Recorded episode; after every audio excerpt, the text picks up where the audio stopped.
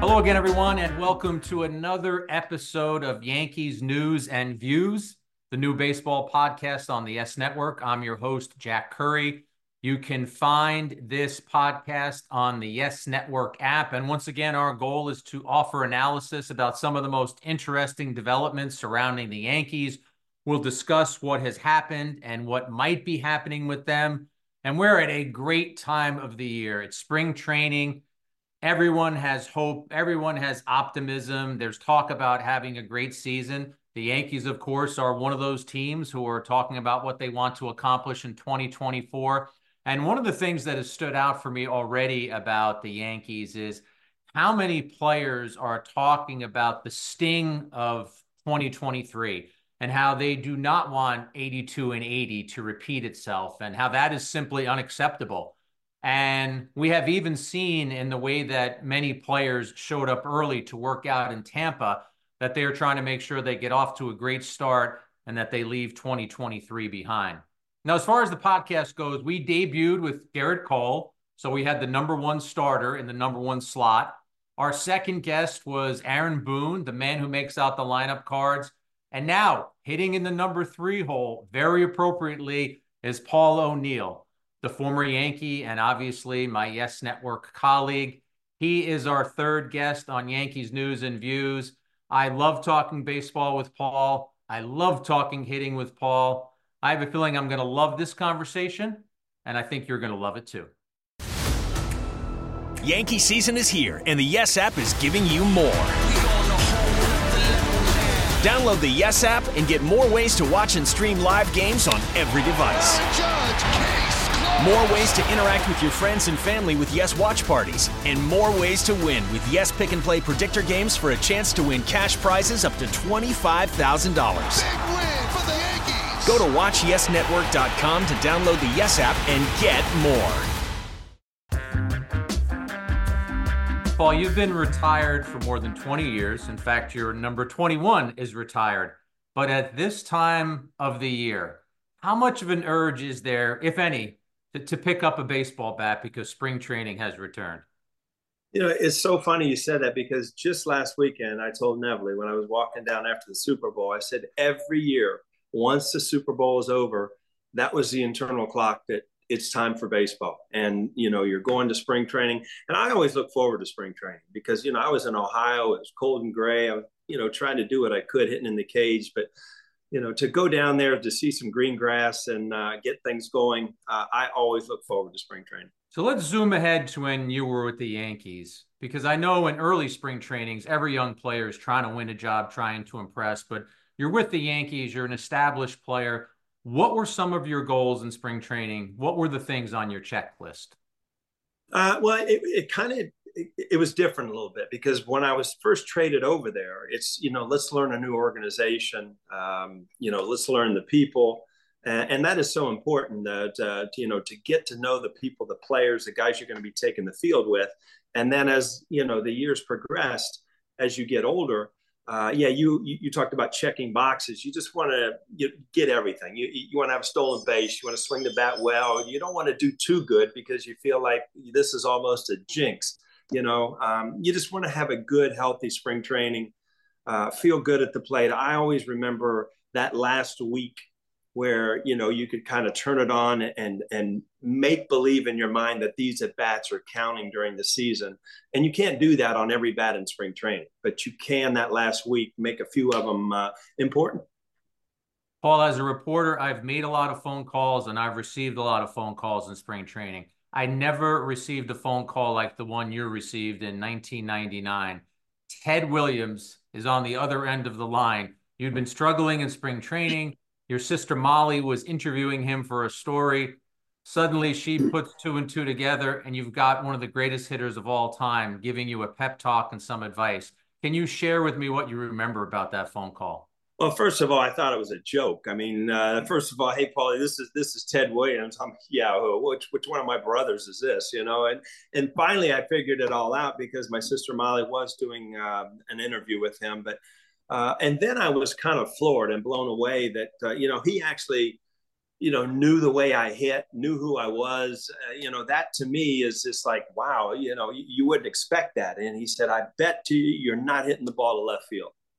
And, you know, Ted Williams was a dead pull hitter, but he had seen me hit over the years and knew that it was very important for me to use the whole field. And uh, that to me kind of like, yeah, you're right. And, uh, you know, the, that, that, that night I remember going out and, and going, you know, through batting practice, trying to drive the ball to left center field um, you know, when you get advice from from Ted Williams, from Mickey Mantle, from Yogi Berra, uh, you know, it sinks in a little bit more than um, you know if you get advice from your brothers or your or your father. You know. You mentioned your dad. I know that he always preached to you when you were a young hitter line drives, line drives, line drives. And you just talked about hitting the ball to every field. How would you describe yourself as a hitter? What worked for you at the major league level? You know, I was a gap to gap hitter, truly. I mean, uh, I, I was more comfortable actually with the ball out over the plate where I could get extended and drive the ball to left center field. That to me, especially against lefties, um, I had trouble uh, with the two seam fastball from lefties in on my hands, especially as you get older. You know, your bat speed's not as quick. I mean, when you get to the major leagues, as a 22 year old kid. There's nobody can throw hard enough. Just throw fastballs. I'll catch up to it. But then you learn to hit breaking balls and then you learn to hit change ups. And then all of a sudden, as you get older, you learn that I can't catch up to that fastball inside anymore. So you kind of, you know, adjust your stance, kind of adjust things you do. But I never adjusted where I wanted the ball. It was out over the plate. Uh, I look for, and, and Derek Jeter has said the same thing. I look for the ball right down the middle of the plate. And in my mind, I was going to get a pitch that I could hit. Whether I had to adjust to it throughout the bat, okay. But I didn't want to look in or look too far outside because you know if you look in, you start opening up. If you look too far away, then you start diving. I wanted to be in a in a neutral position where I could handle everything. Paul, you and I collaborated on a book together called Swing and a Hit. I have it right back here. Uh, I learned so much about hitting from you. You're a good friend, and our new Yes Network colleague, George Girardi, actually wanted you to be his hitting coach with the Marlins. So your hitting knowledge and your hitting mind is well known. When a hitter approaches you and seeks advice, what are the things you need to know about what that hitter is going through to be able to help him, to be able to say, hey, I'm not sure you're doing enough of this. Maybe you should do a little more of this? You know, I would never just walk up to somebody and, and uh, on the Yankees, uh, you know, on the field at batting practice and say, hey, uh, but if somebody comes up to me, which in the past has happened, you know, on the monitor when we're watching games, you can see specific things that hitters do. And I, have had, you know, conversations with LeMahieu. I've had conversations with with Higgy uh, when he was there. You know, uh, IKF asked me about some things in the outfield, and then you you open up and, and you're able to, uh, you know, speak from the experience that you went through. Now, if you know, Stanton or Judge come up to you, what are you going to say? I mean, these guys have power that, uh, you know, I, I, didn't possess. So, you know, obviously the mental part of it, uh, how you get through every single at bat is important. But you look at some guys that you're not capable of doing what they're doing today. You mentioned the monitor. You mentioned being in the booth. You're going to be in the booth this year to watch a prolific hitter in Juan Soto. Mm-hmm. You know, you and I have actually texted about him a little bit already, but when you look at what Soto does as a hitter, what are you most impressed with? I, I mean, his discipline at the plate. I mean, uh, obviously, he his on base percentage is phenomenal. He has power to all fields. Uh, he's not a guy that hits on his front foot. If you watch some of his highlights, his home runs, he's kind of that back foot hitter where he can really turn on the ball and it creates a lot of power. And, uh, you know, he's kind of got a, a, spread stance. He's kind of low to the ground and he doesn't have a lot of movement, and, that's always a good thing. And uh, he's young, and that helps too. But you know, I, I, think that if I would make this lineup up, uh, you know, I would have him hitting second. I have Aaron Judge hitting third. What protection? Uh, you know, he he will take a walk, and that's going to be the uh, the important thing that he doesn't change what he does at the plate because now he's a New York Yankee and all all of a sudden he wants to do great things. He'll do great things as long as he gets out on the field 150 to 155 games. Well, when you see our buddy Michael Kay, please make sure you emphasize that Soto followed by Judge two and three because that's what I agree with. Ah.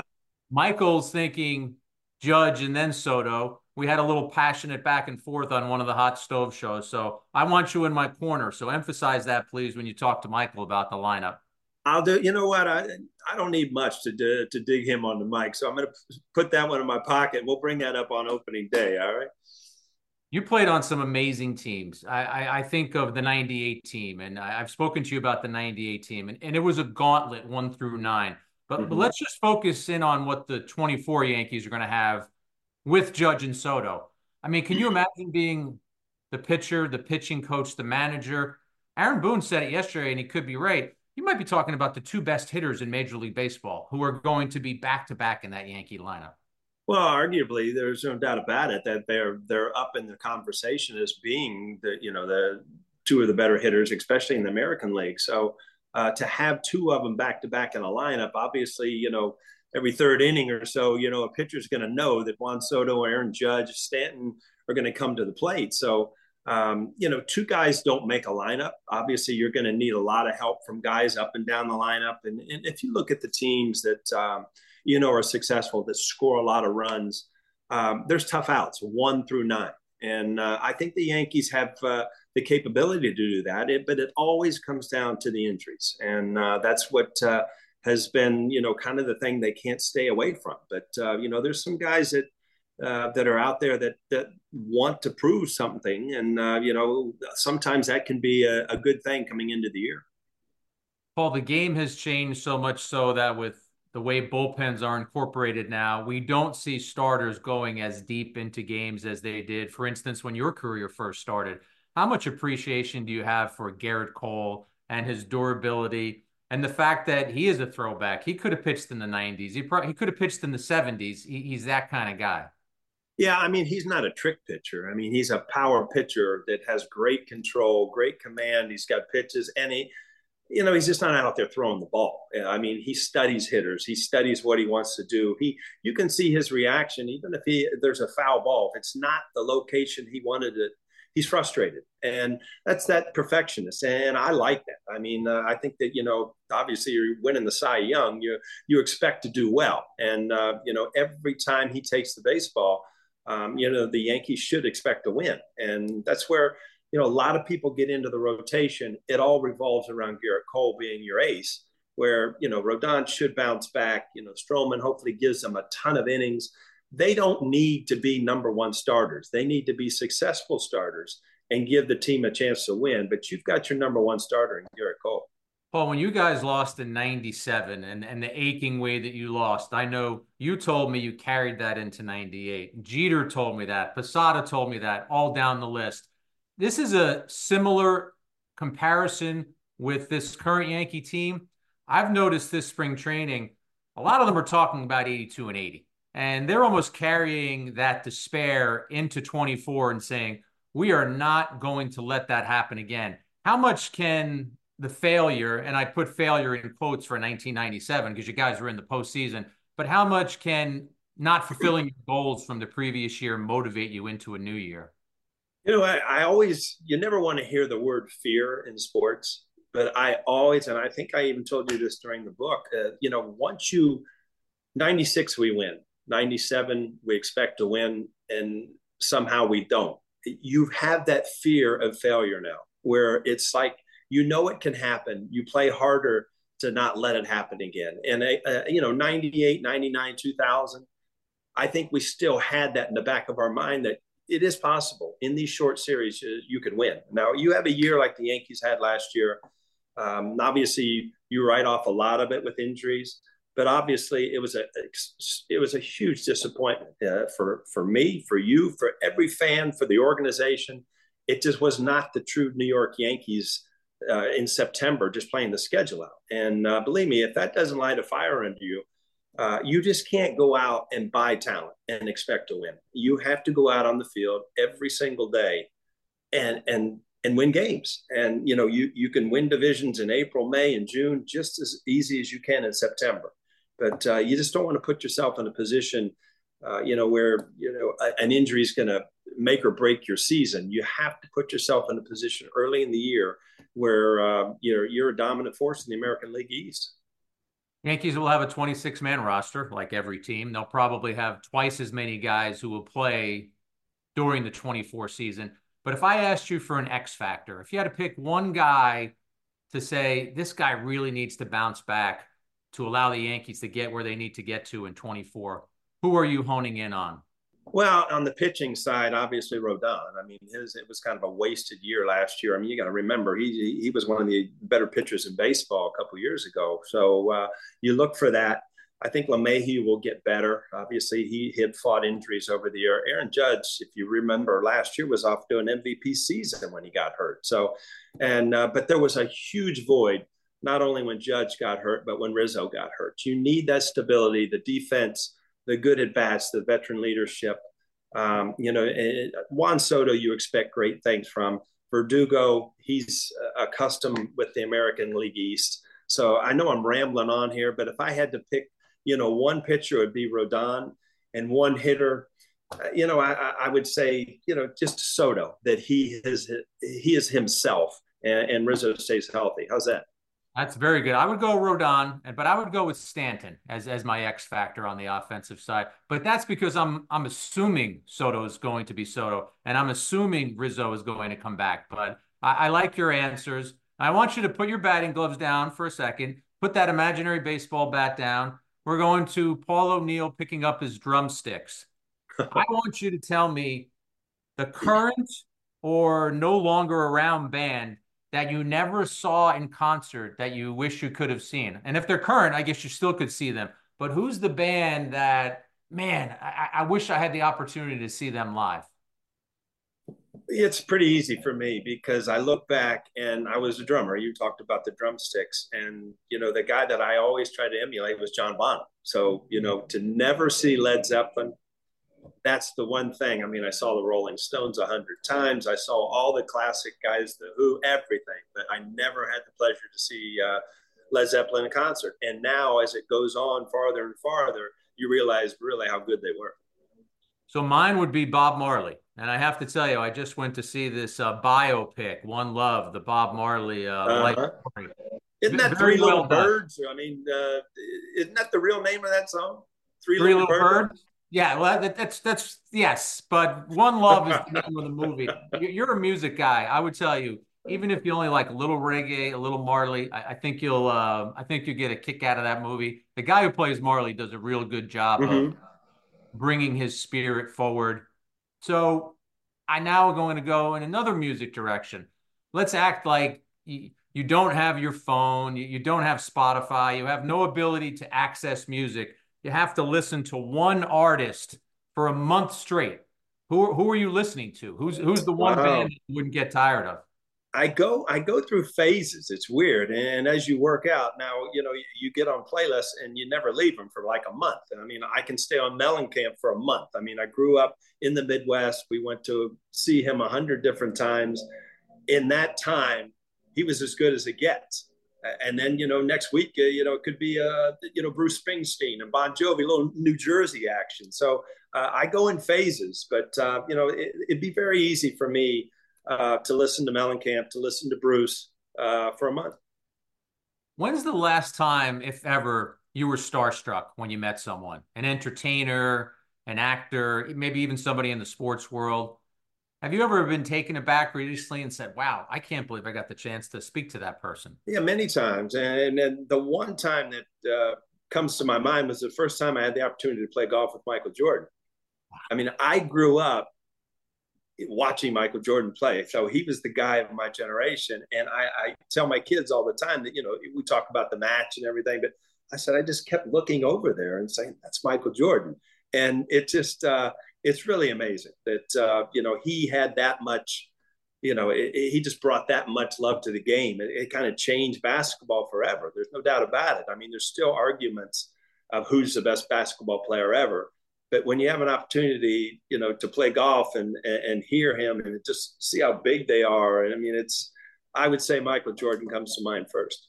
You remember what you shot that day and did you outscore him? Uh, you know what I hope he doesn't watch this, but I did. I actually won. And you know the funny thing is I hope he does watch this. he is so competitive that I said I beat him, but I had lost to one of his friends. And I said, "Oh, just give it to him." He said, "I'm not giving him anything. You hand it to him." that to me was the coolest thing because I had to take the money from him and then hand it to his friend because he wasn't going to do it. Do you recall conversations as you guys were playing? Do you even broach the Chicago Bulls? Do you even say, I, I loved watching you and your career? Did he ask you much about the Yankees? Um, I mean, back and forth because he was, you know, he was a baseball fan. He, he went through the, you know, the, the baseball thing for there for a while. So he's very knowledgeable. And I, and after that time, I had seen him at the ballpark numerous times because he had become close friends with Derek Jeter. So uh, it's not like he was just showing up. He he was interested in the game of baseball, as I was interested in the game of basketball because you know I, all the way through high school, even one year in, in college, I, I I played basketball. I love basketball, but uh, thank goodness I stuck with baseball because uh, you know the size and quickness and stuff out there today very hard to play against. There was one person though, and you told me the story, and it's included in the book, who even after your major league career was already well established what did uh, Bobby Knight have to say to you when you encountered him at Yankee Stadium one day? The famous Indiana coach, of course. You know, again, these are stories that just like take you back because I had heard he was on the field. I was going down to the field and, you know, I introduced myself and he said, you know, you had a great career and, uh, but you would have been a better Hoosier. And I said, you remember that? because I had actually gotten letters from Indiana to for basketball because Gene Davis, who was his assistant coach at the time, was coaching in Columbus in the league that I was in. So uh, to know that he remembered that in my name and it, it, you know that to me kind of took me back because certain you know it was what 20 years after 25 years after so it's uh, uh, that was really what caught my attention we talked baseball, we've talked basketball, we talked music. Back to baseball for a second as we close out here with a few more. What is the best advice anyone ever gave you that you felt you carried through your baseball career? Something that maybe when you weren't feeling your best and you needed a little a little boost, you, you turned back to that piece of advice. Well, I, I, mean, you always go back to what your father taught you, and you know, my dad was. I was very lucky because he was my coach. Uh, you know, and he never put pressure on me. He always knew that tomorrow was uh, could be a better day, even if you lost the game today. But you know, the first thing that came to my mind when you said that was when I came to the Yankees. The first thing Mattingly told me is like, you don't have to be a pull hitter. Hit the ball where it's pitched. I've seen you hit. Hit the ball where it's pitched. And it was just like this big weight had gone off my back because I had just come from Cincinnati where they were telling me to pull the ball, pull the ball. And, you know, it's like telling you to, to write left-handed if you're right-handed. It's, it's uncomfortable for you, you know? So it, it was a huge, huge thing for me. And that was like day one or day two. So it just, uh, it was a big relief that I could go out and, and just hit the baseball the way uh, that I was taught and the, the way I was comfortable. So I'm going to close out with a hypothetical. I know that you're going to be in Houston for the Yankees mm-hmm. season opener this year. And of course, that will be on the Yes Network. This is a hypothetical from from crazy land, but we're we're finishing in a fun manner. Let's imagine that Brian Cashman and Aaron Boone approached you, and player X, because I don't want to jinx anybody, player X got injured, and they're not going to be able to get somebody up from AAA in time for the game. They said, Paul, we need you to suit up for one game. It, it might be a pinch hit appearance, but we need that extra that extra body in the dugout. What's your reaction? First of all, I, I would shake my head and think, I hope it's a blowout because I can't do anything at the plate for you, believe me. But, uh, you know, I always always thought, you know, a couple years after you retire, if you could still play, and you know, in the back of your mind, you still think you can.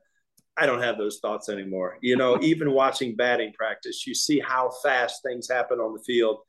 You know, and that's one thing we were talking about music. I mean, musicians can go on late into life and still be good.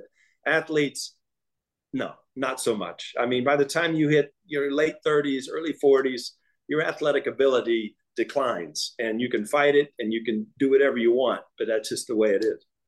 Honest answer. I appreciate your honesty. And again, that game will be on March 28th, Yankees Astros. As far as I'm concerned, spring training is the, the best time of the year, but then opening day is an even better time. So we all look forward to that. Paul, always a pleasure to talk with you. I appreciate the time. All right, Jack. Have a good one. We'll see you soon. Thanks a lot. Take care.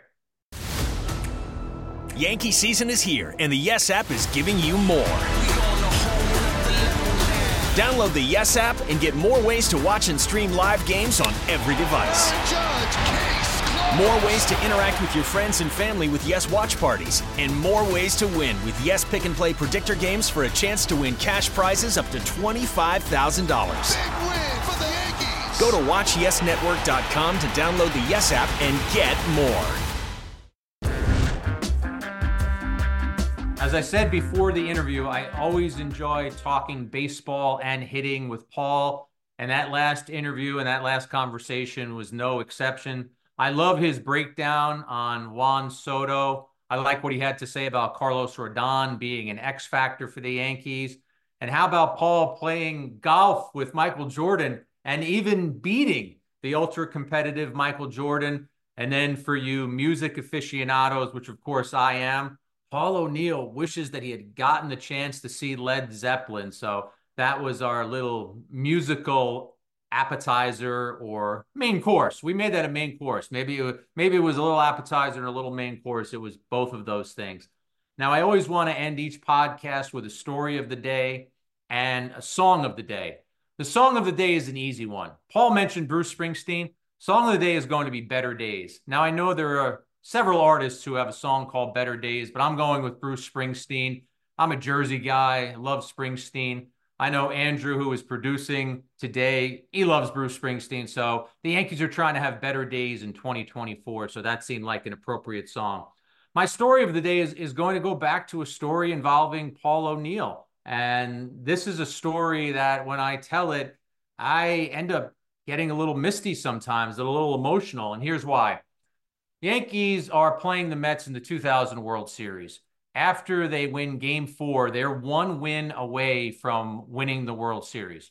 A year earlier, Paul O'Neill's dad had passed away during the 1999 postseason. I always knew during the 2000 postseason, I wanted to find the right opportunity to ask Paul about his dad, to ask him what he was thinking about a year later. So you can't ask that question to somebody in front of their locker. You have to find the right time to do that. Now, fortunately, Paul and I had a good relationship. So I waited until he had left the clubhouse at Shea Stadium and I followed him to the Yankee team bus that was waiting outside the stadium. And for the first couple of minutes as we walked, we just talked about baseball. And then I finally said to him as we got closer to the bus, Paul, how much have you been thinking about your dad during this World Series? You don't know what kind of response you're going to get. Some people may embrace that. Some people may be angry. Some people may become emotional. Paul actually thanked me. He thanked me for asking about his dad, and he lifted up his hand and he showed me his ring finger. And he had his own wedding band on, but he said his mother had recently given him his father's wedding band and he was wearing it as well. And as a reporter, I was appreciative that Paul shared all that with me and as a reporter, I knew I had an amazing story. Well, the clock had passed midnight by the time I got to my car and knew what story I was going to write.